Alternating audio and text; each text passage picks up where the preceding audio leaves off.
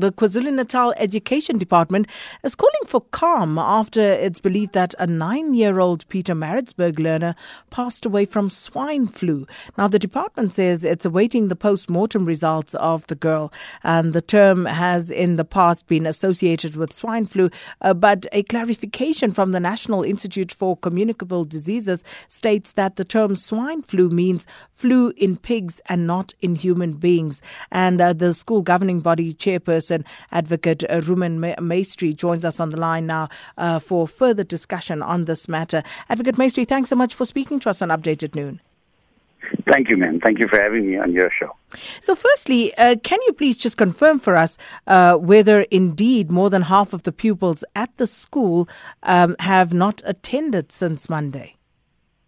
That's correct, ma'am. It uh, only came to us uh, on uh, Sunday evening. As, as you know, just to give you a little bit of background knowledge, is that last week Tuesday was the first case that was reported to us where the parent contacted the school and said that the learner has contracted H1N1.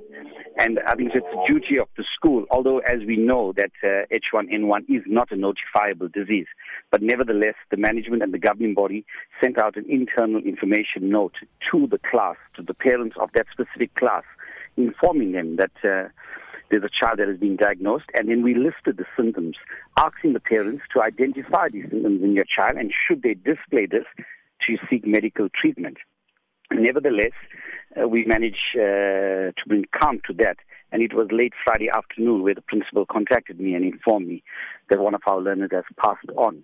We visited the family over the weekend, but it was only late Sunday evening where the family representative, Rachel Subia, made contact with us and informed us that the cause of death for the learner was H1N1.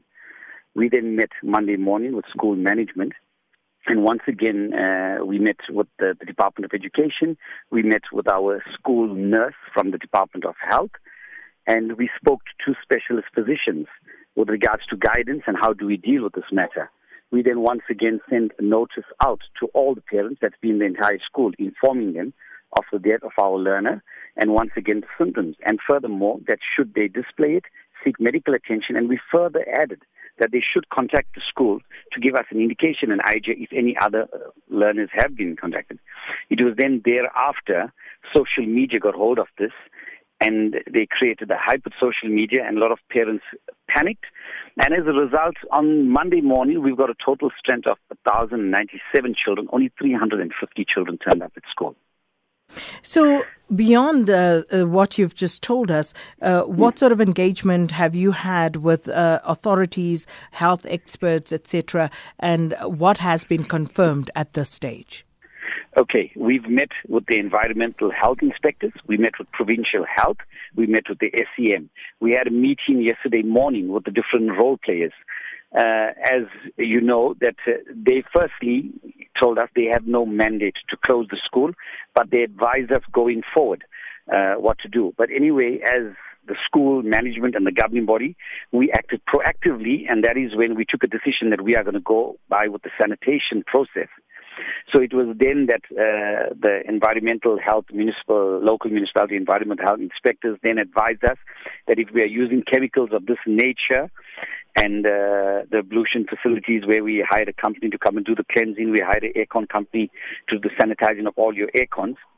And they then advised us that children should not be in close proximity of this, reason being that we are using chemicals and it could cause allergic reactions to the children.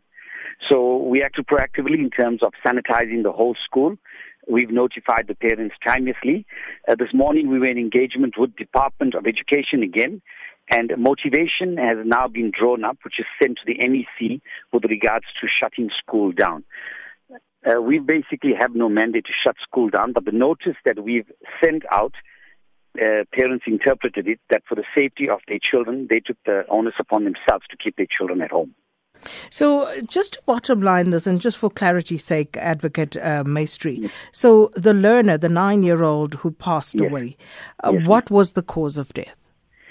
Well, okay, the family representative has informed us H1N1. Um, the physician also uh, that did this also made mention. But remember, the child had passed on at uh, her residence. Therefore, a formal inquest has to be held and the post-mortem has been conducted.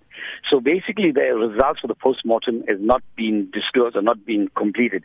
So it's only the outcome of that post-mortem results we will then be able to confirm because the Department of Health is also saying that we cannot say it's H1N1 at this stage until the post-mortem report comes out.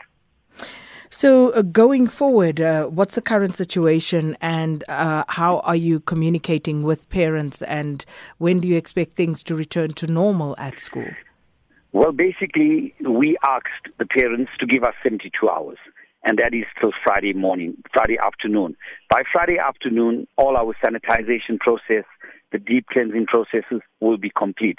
Uh, we foresee that by Monday morning, school will be fully operational. Well, thank you so much. Uh, and that was Advocate uh, Rumen Maestri, who's the uh, school governing body chairperson, and talking to us about a case uh, whereby a nine year old learner uh, from Pietermaritzburg passed away allegedly from swine flu.